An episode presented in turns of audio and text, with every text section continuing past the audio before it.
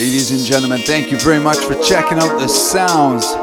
This is an exclusive set brought to you by East Forms Drum and Bass.